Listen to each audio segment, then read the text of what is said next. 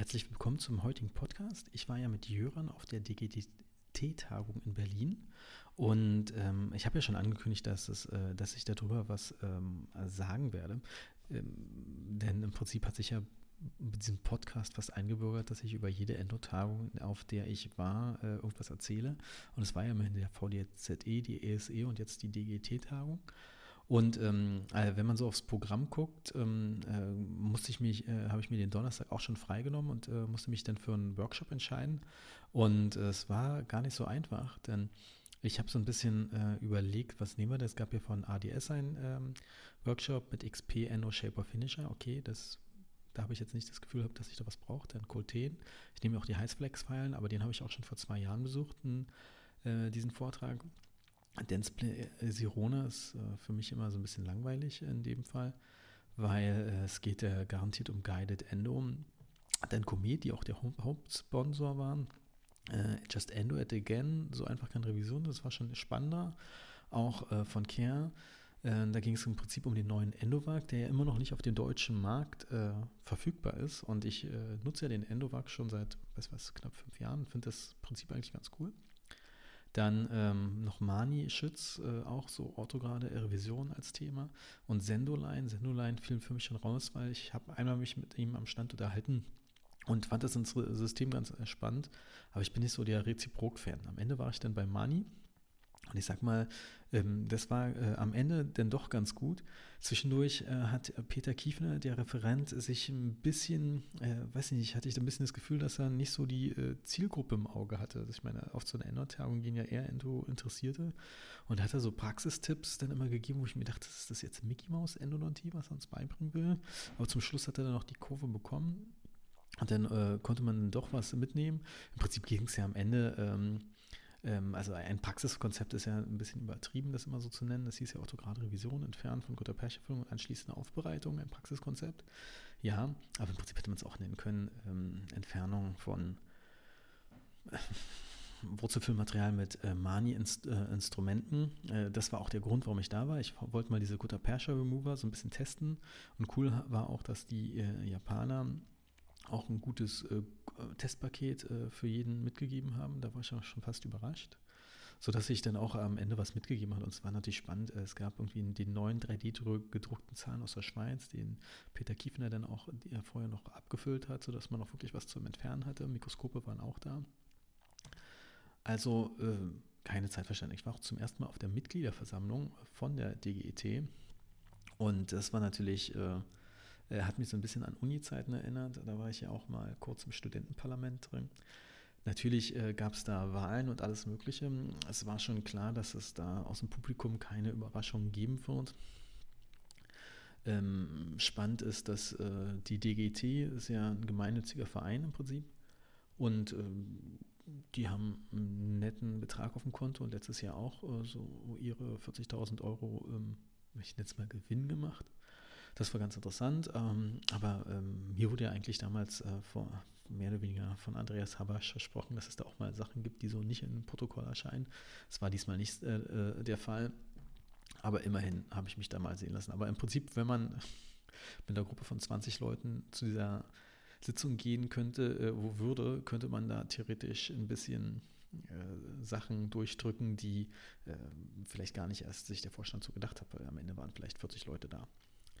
Ja, das Programm ich muss sagen, ähm, den ersten Vortrag, äh, Laser in der Anonymity, Facts or, Facts of Fiction, habe ich mir gleich mal gespart, weil, tut mir leid, Laser in der Anonymity, das ist äh, so ein langweiliges Thema, da äh, ist so viel Voodoo und Hokuspokus drin, da muss man sich echt nicht einen Vertrag, äh, Vortrag dazu anhören. Und interessanterweise hatte ich ja vorher auch schon ähm, so ein, zwei Leute gefragt, ob sie denn in irgendeiner Form äh, bei der DGT-Tagung dabei sein werden. Und der eine meinte, nee, eigentlich ist das, das Thema mir alles so zu kommerziell. Ähm, eigentlich wollte ich mir dann auch von Christoph Zuckel den äh, Vortrag anschauen. Mechanische Gleitfahrt-Aufbereitung. Äh, Am Ende war es, ähm, ähm, hat er auch offen zugegeben, dass es im Prinzip Werbung ist für den ähm, Pro Glider oder für, die, wie, für den Airpilot von VDW. Ich habe den auch mal getestet, aber wie gesagt, Reziprok äh, ist, äh, manche lieben das ja, aber irgendwie kommt, äh, ist es ja immer, sagen wir so, jeder hat da so seins.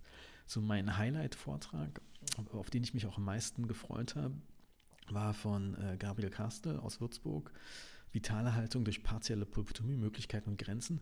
Eigentlich, äh, wenn man sich über den Titel überlegt, hat er da sehr tief gestapelt. Er hat natürlich dann so ein bisschen, äh, äh weil er aus der Traumatologie kommt, so ein bisschen diesen Bogen ja, ähm, äh, darüber angefangen, über Trauma und dass er zum Beispiel auch gar nicht Terrakal empfiehlt, weil es dazu jetzt auch wieder eine Studie gab und im Prinzip in Traumafällen es ist ja so, dass ähm, effektiv immer die Blutstillung mit ähm, Hypo erfolgt. Ähm, gibt natürlich noch Kochsalz und CRX sogar. CRX hatte ich gar nicht mehr so auf dem Schirm, dass man das als Blutstillung benutzen kann. Und im Prinzip wo wurde der klassischerweise auch immer ähm, Calciumhydroxid ähm, äh, als Überkappungsmaterial ähm, verwendet. Natürlich gibt es auch MTA, Portland-Zemente und biokeramische Zemente. Und so ein bisschen ging es dann auch um diese Fragestellung, na, wie ist es denn eigentlich mit, mit den Verfärbungen? Und Calciumhydroxid äh, verfärbt äh, mir anscheinend nicht und es gibt MTAs, die verfärben können, aber im Prinzip ist das Fa äh, Fazit so ein bisschen, ähm, wenn keine Kontamination mit Blut erfolgt, haben wir wahrscheinlich keine Empfer äh, äh, ähm, Verfärbung. Wenn wir aber auch gleichzeitig auf Bismutoxid verzichten als Röntgenopaker ähm, oder einen anderen Röntgenopaker drin haben. Aber ähm, in der Traumatologie gibt es anscheinend keinen Unterschied, ob man jetzt äh, Calciumhydroxid oder MTA als Überkappungsmaterial verwendet. Und ähm, aber was interessant ist, dass ähm, die partielle Pulpotomie ähm, der direkten Überkappung überlegen ist. Also man sollte immer diese berühmten 2 mm ähm, äh, bei so einem traumageschädigten Zahn entfernen und hat damit auch eine sehr gute Erfolgsquote. Und es spielt auch dann keine Rolle so also richtig, ob das ein offener Apex oder ein geschlossener ist. Denn ähm, die Erfolgsraten sind ähm, relativ gleich. Natürlich gibt es immer Studien, wo das ein bisschen schlechter ist. Ja, ihr seht schon, äh, da ich äh, erst eine Woche vorher ähm, einen, selber einen Vortrag in London zu dem Thema hatte, der noch online gestellt werden wird, bin ich super fit in dem Fe Thema gewesen. Und natürlich ähm, ging er dann auch, hat er die Brücke so ein bisschen geschlagen zu, was ist mit bei Vitalerhaltung bei Pulpanara Caries. Und, ähm, und das ist natürlich ein sehr spannendes Thema auf die, dass ich dann auch noch ein bisschen äh, eindeutiger, genauer eingehen werde. Ja, aber jedenfalls geht es dann so partielle Polpotomie mit der RA und dann wird man, ist ja gerade der Trend überall so eher so selektiv zu entfernen, entfernt man lieber vollständig und äh, geht dann in die Pulper rein. Ähm, da gibt es ja auch Studien, was so, so ein bisschen Zahnärzte international über dieses Thema denken und ähm, Deutschland ist jetzt ähm, äh, jetzt nicht so ein Fan von kariesbelassenen Pulpernier, da sind andere Länder weiter. Aber auch die Pulpotomie ist jetzt auch jetzt nicht so richtig auf dem Schirm in Deutschland, was jetzt auch nicht, ähm, wie soll ich sagen, was jetzt auch nicht überraschend ist. Ja, und ähm, im Prinzip gibt es ja dann im Prinzip diese Berliner Gruppe von der Charité, äh, Falk Schwedig, ähm, die natürlich gerade so einen anderen ähm, Trend, TDR oder Trend ist immer äh, schwierig, die wollen natürlich um alle Mittel äh, äh, die Pulper, ähm, Pulp Exposure oder die äh, Pulperöffnung vermeiden. Und dann gibt es ja diese Björndal-Studie, die jetzt auch 2017 äh, nochmal ähm, mit fünf Jahres Follow-ups ge, ähm, geupdatet wurde. Und ähm, da ging es, äh, jetzt hat er so Daten gezeigt, die sich nur auf die Vitalerhaltung bezogen haben. Und das ist natürlich spannend, ähm, denn da hat natürlich die direkte Überkackung und die partielle Pulpotomie haben nach fünf Jahren richtig abgekackt, obwohl die ähm, partielle Pulpotomie mit 11% nach fünf Jahren sogar ein bisschen besser war als die direkte Überkappung. Aber das ist natürlich äh, sind grauenvolle Daten und er hat dann so ein bisschen auch überlegt, woran könnte es äh, liegen. Ähm, denn die selektive bzw. schrittweise Karies-Exvasion hat nach fünf Jahren ähm, noch bei, lag noch bei 60 Prozent Vitalerhaltung. Obwohl, wenn man sich mit Pulpotomien bei bleibenden Zähnen beschäftigt, sind die 60 Prozent sind jetzt auch nicht so ein Ding, wo man sagt, wow. Ja, also, ja, und ähm, hat so ein bisschen äh, überlegt, woran könnte das überhaupt liegen, äh, warum die Werte so schlecht sind. Ähm, ähm, und er hat so richtig nichts Gründe gefunden. Ich meine, anscheinend wurde dort die Blutstillung immer nur mit äh, Kochsalz gemacht. Ähm, es wurde Calciumhydroxid statt MTA genommen und Temperaturen wurden mit äh, Glasidomerzement für einen Monat verwendet nach dem Ganzen. Ja, denn es gibt ja dann wirklich auch äh, ganz andere Studien, wenn man so will, die viel äh, besser äh, diese ganze Pulpotomie bei kariösen Zähnen bewerten. Und es war interessant, dass sein Vortrag so ein bisschen auch darin plötzlich in die Richtung geschwankt ist. Ähm, und deshalb meinte ich ja, äh, die Überschrift ist ja was tief gestapelt, dass er diese ganze ähm, selektive Karies-Entfernungstrend, ähm, ähm, dass man da ein bisschen vorsichtig vielleicht sein soll. Ähm, Vielleicht ist es gar nicht, aber das ist auch so ein bisschen die Studien durchgegibt, die es ja. Das ist also ganz bekannt ist ja diese Thailand-Studie, die extrem gute ähm, ähm, Erfolgsraten bei der Pulpotomie hatte nach äh, drei Jahren. Es sind natürlich viele Traumastudien, viele junge Patienten dabei, äh, auch lustigerweise viel Calciumhydroxid wieder.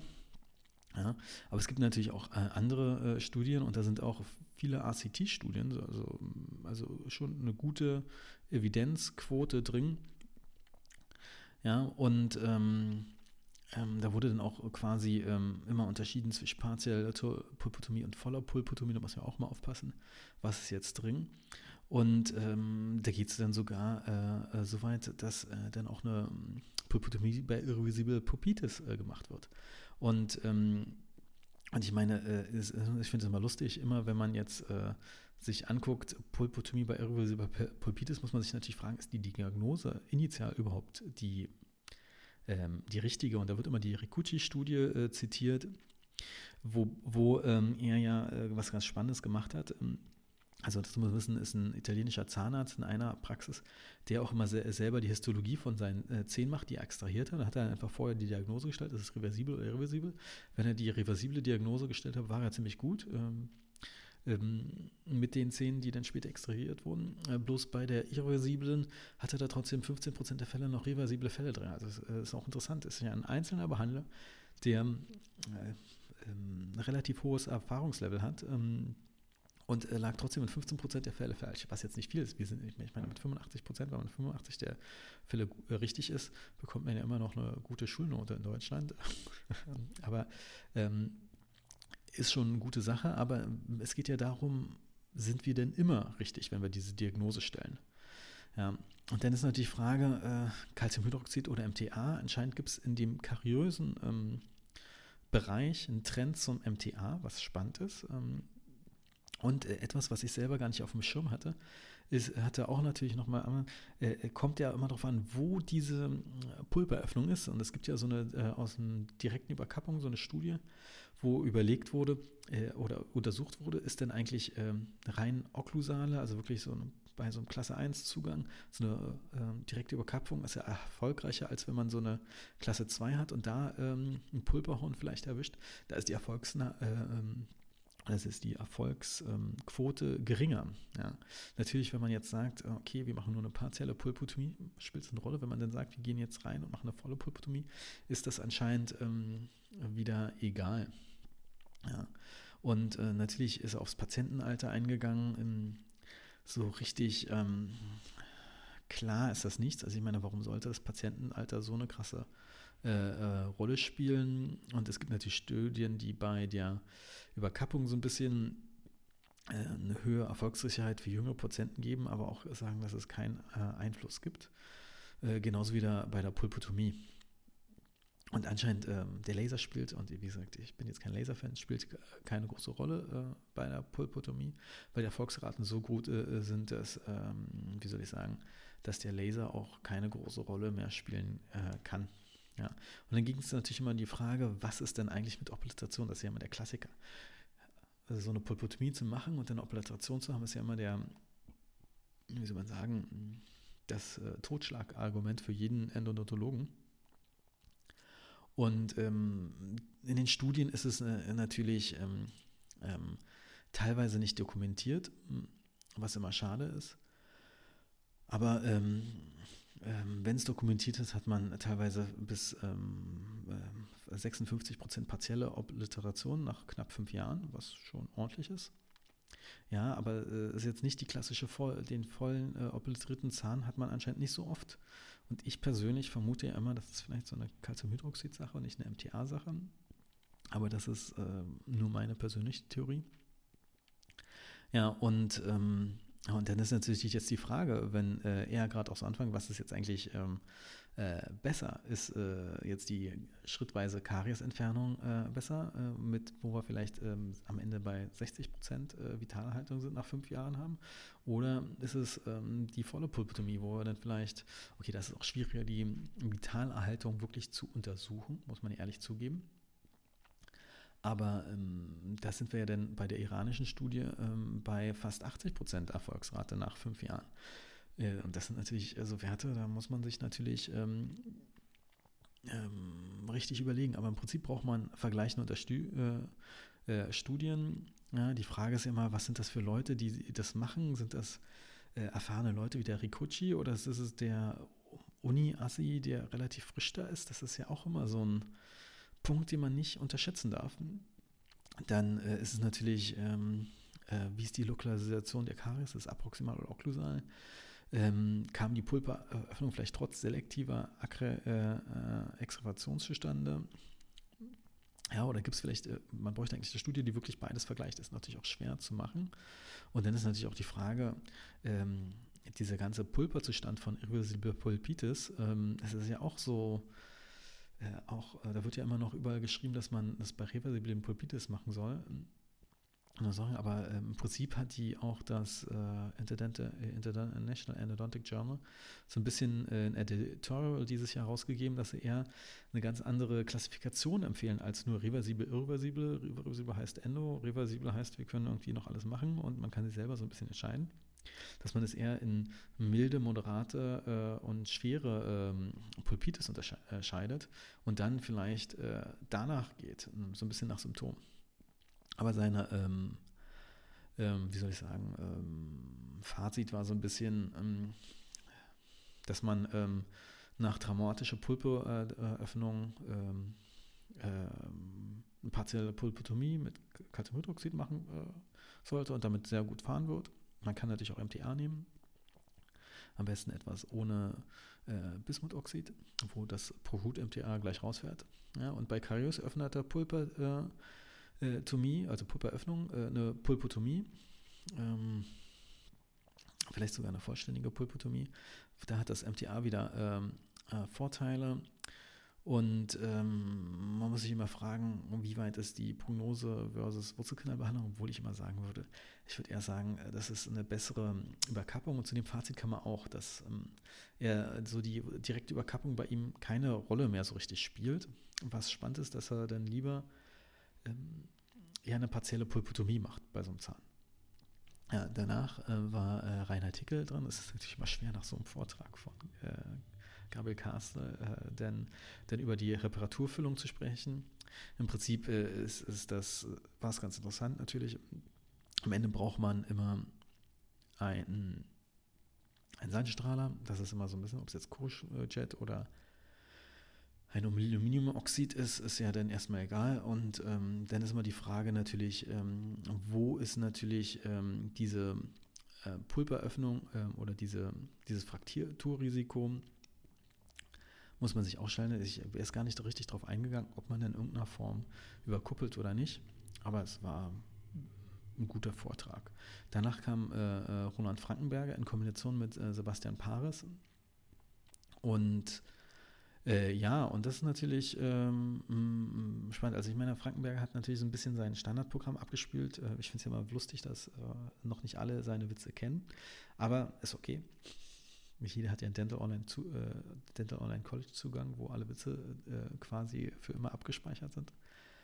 Ja, und ähm, anscheinend, er hat ein paar Untersuchungen gemacht, äh, dass natürlich auch ähm, äh, wir problemlos auch auf äh, selektiver Kariesentfernung ähm, äh, gut unsere Füllung aufmachen können. Mm, und ähm, das ist natürlich auch noch immer so ein, so ein kleiner Punkt drin, dass er eher die Höcker-Überkupplung empfiehlt und, ähm, und das Hauptproblem ist natürlich weiterhin der Zucker und wir sollten uns, bevor wir äh, uns um die äh, Sick Care kümmern, eher um die Healthcare kümmern.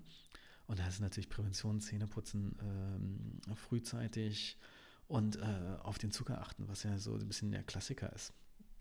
Ich war dann ähm, danach, äh, oder danach war, war dann ähm, äh, Sebastian Pares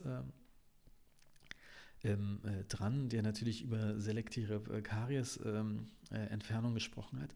Und ich meine, es ist natürlich äh, schwierig, wenn man ähm, äh, vorher so einen Referenten hatten wie Castelt, der das so ein bisschen äh, in Frage gestellt haben, sich dann da hinstellen und sagen, ja, wir wollen auf keinen Fall die Pulpa öffnen und dann beginnen nur die Probleme, dann müssen wir ein Endo machen und dazu muss ich ein bisschen weiter auf, ausholen. Nämlich die Woche vorher war ich auf dem Brandenburger Zahnärztetag und da war ja sein Oberarzt falsch äh, Schwedicke und der hat ja, denn im Prinzip ist es ja so, immer wenn man keinen Bock auf Überkappung hat, spielt, äh, zitiert man eine Studie von Bartel aus den 80ern im Prinzip, ähm, die auch in Berlin gemacht wurde, wo nach äh, zehn Jahren irgendwie, weißt du was, äh, nur noch 18 Prozent der Pulpen äh, überlebt haben.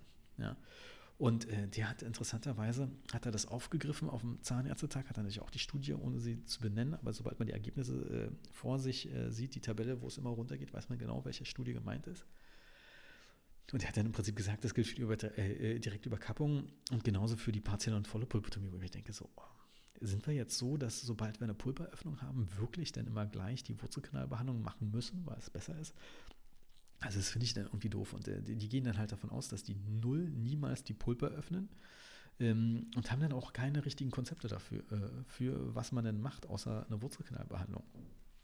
Und das finde ich immer äh, sehr schade. Ich meine, ich finde ja das gar nicht so schlecht, wenn man so selektiv Karies äh, entfernt. Ähm, obwohl ich manchmal auch Fälle hatte, wo ich mir dachte, so, okay, äh, vielleicht ist es dann auch so, also immer so ein Ding wie in der Kinderzeit, holen wir uns jetzt die Pulpe quasi, gehen wir gleich mit einer vollen Pulpotomie rein, wenn wir wissen, dass wir nah dran sind oder nicht, denn ähm, ich hatte schon ein, zwei Fälle, da war das wirklich grenzwertig mit der Zahnerhaltung.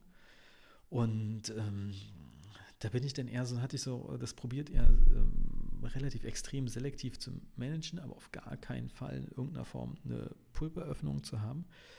Die kamen dann auch zurück äh, als Endos. Okay, das ist jetzt natürlich nichts, ähm, wo ich sagen würde, das ist jetzt wirklich repräsentativ, aber das wie, widerspiegelt auch meine alte direkte Überkappung, äh, Erfahrung wieder. Und jetzt ist natürlich die Frage, ähm, hat man denn vielleicht klinisch ähm, mehr Ruhe, wenn man sich die äh, Pulper dann holt. Das ist natürlich immer die Frage, wie es langfristig geht.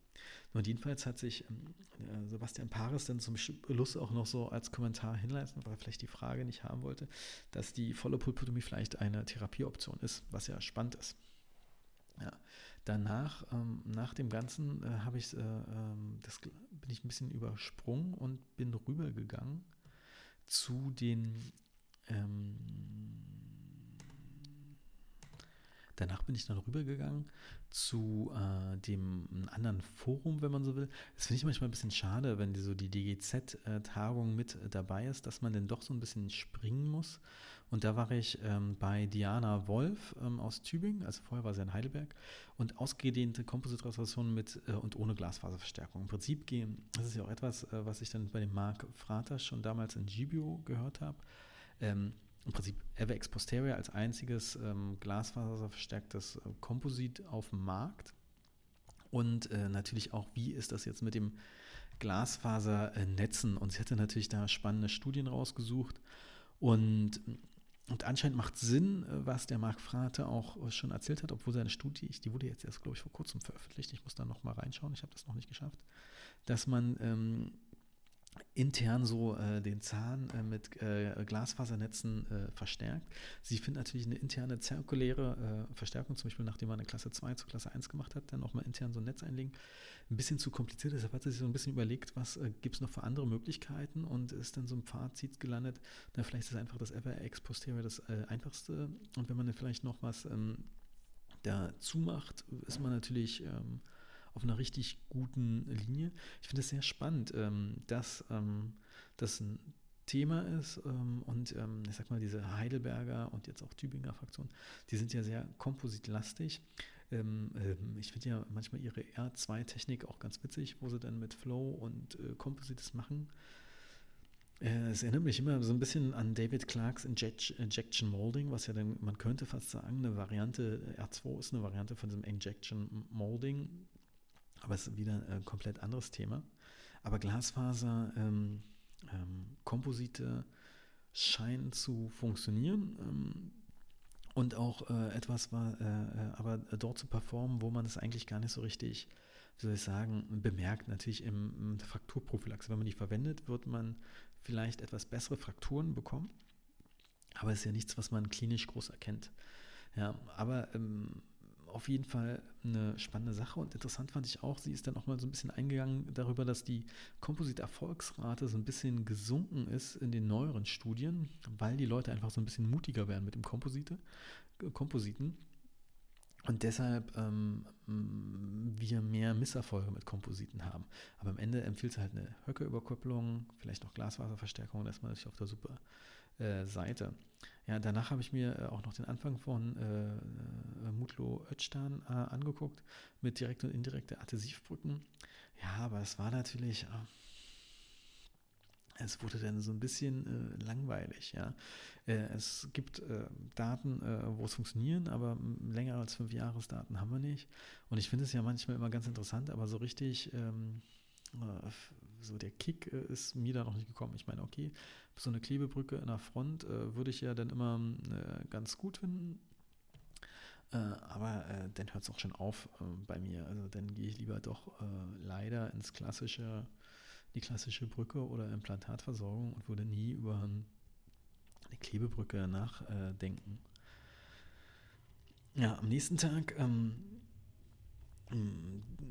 muss ich den Vormittag so ein bisschen äh, switchen, weil ich ja meinen kleinen Vortrag hatte. Ähm, ähm, war ganz interessant, ähm, äh, auch weil Michael Arnold selber auch einen Vortrag gehalten hat. Ähm, ich würde mir da fast immer ähm, auf dieses Abstract-Heft äh, verweisen.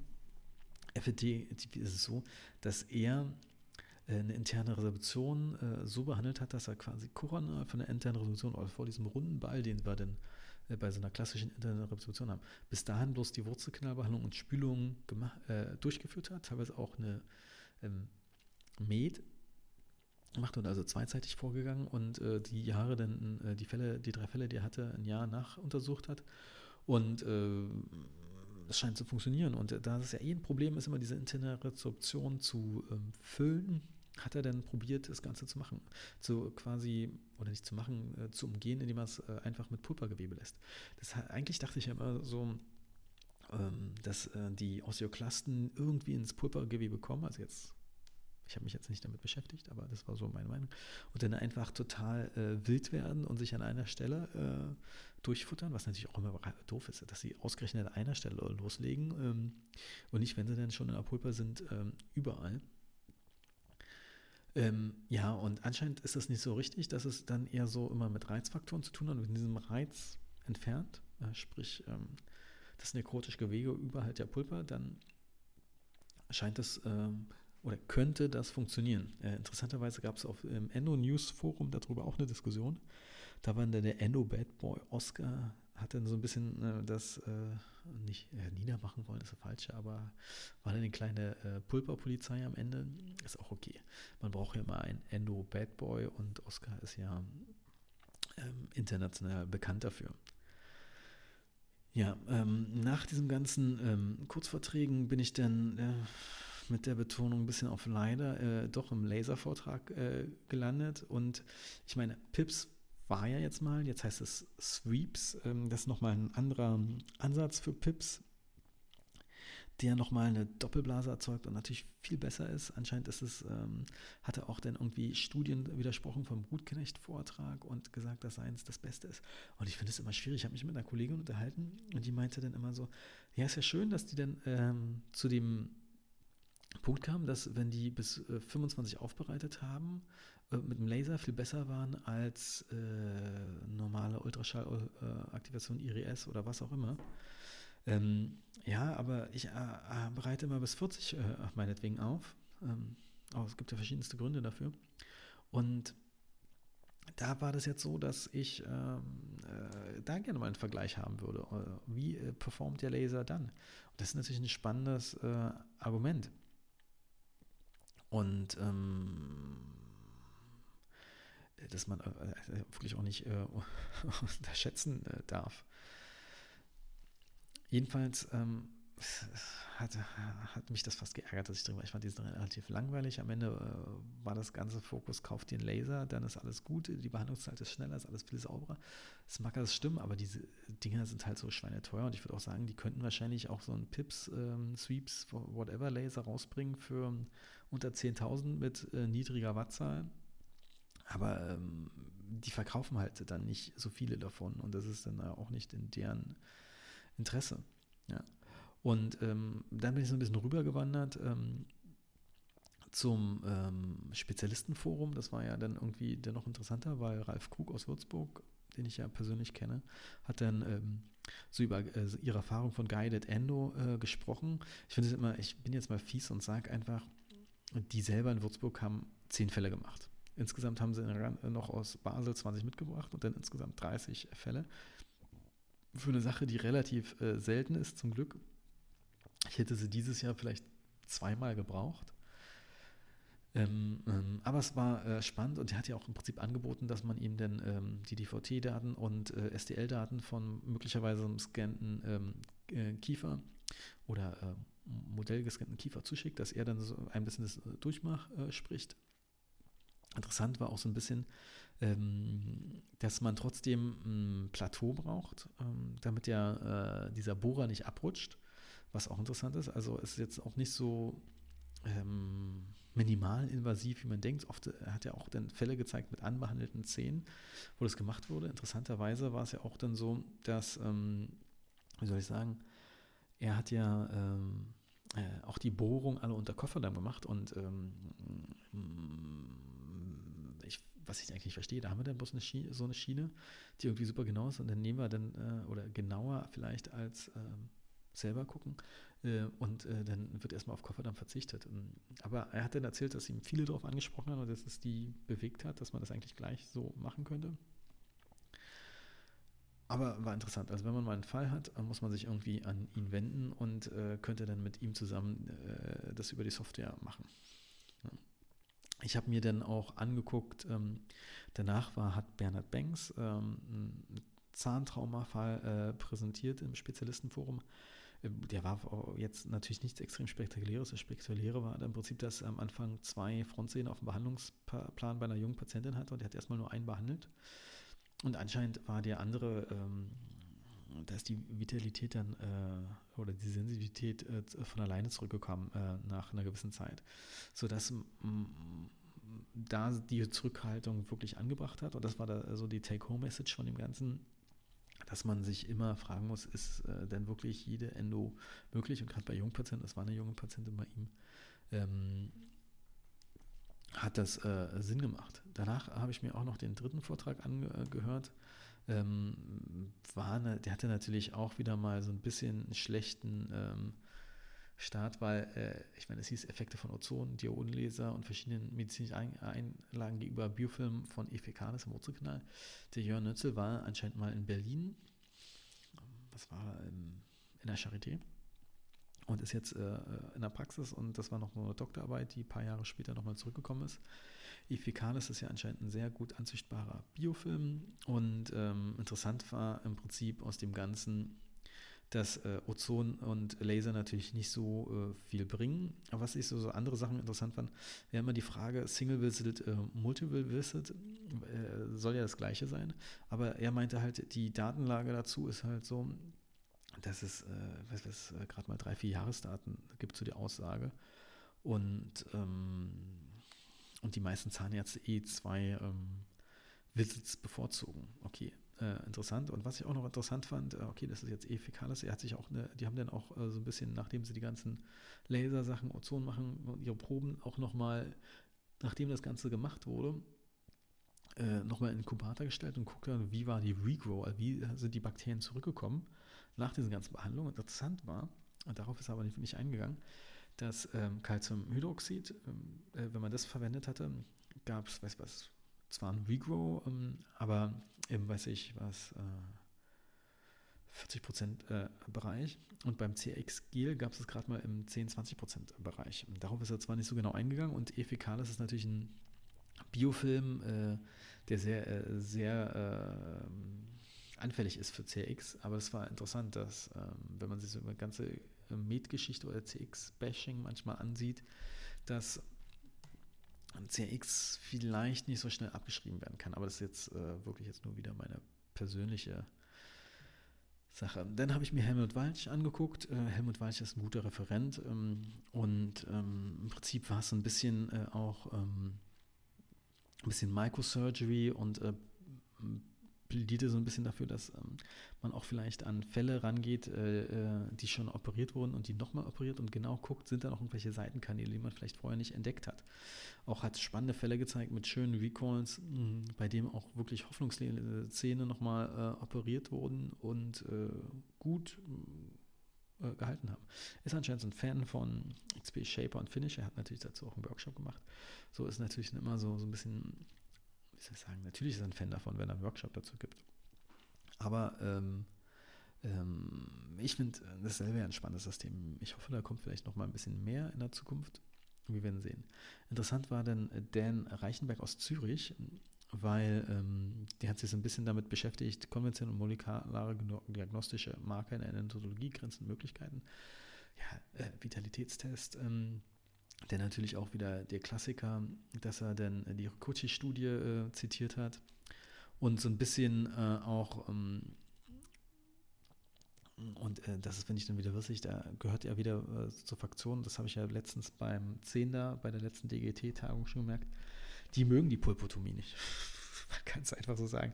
Also hat dann zum Beispiel auch ähm, äh, dann zum Beispiel auch bloß geschrieben, so in welchen äh, nach Pulpotomie gab es in diesen Studien Obliteration. Die wollen wir ja nicht. Dass es partielle Obliterationen waren, oder, äh, das hat er jetzt gar nicht mal so äh, reingemacht, aber einfach so 58 Prozent oder 60 Prozent Obliteration, was ja auch mal krass ist. Aber interessant ist, dass er ähm, auch äh, denn, also von seinen ganzen Markern, die er so hatte, die, man könnte ja Dintin-Likör irgendwie abnehmen, Pulperblut, und ähm, natürlich periapikales Fluid irgendwie ansaugen oder probieren über einen pH-Wert zu bekommen, äh, Möglichkeiten immer. Interessant war eigentlich, ähm, dass es da eine Studie gab, die ich gar nicht so auf dem Schirm hatte, von Mente, wo vor einer partiellen Pulpotomie das Pulperblut ähm, über so eine Pipette abgenommen haben und äh, das gemacht haben. Und das ist eigentlich natürlich eine Sache, die sich natürlich schön anbietet bei so einer Pulpotomie und Unisetting. Da muss ich mir die Studie äh, mal angucken.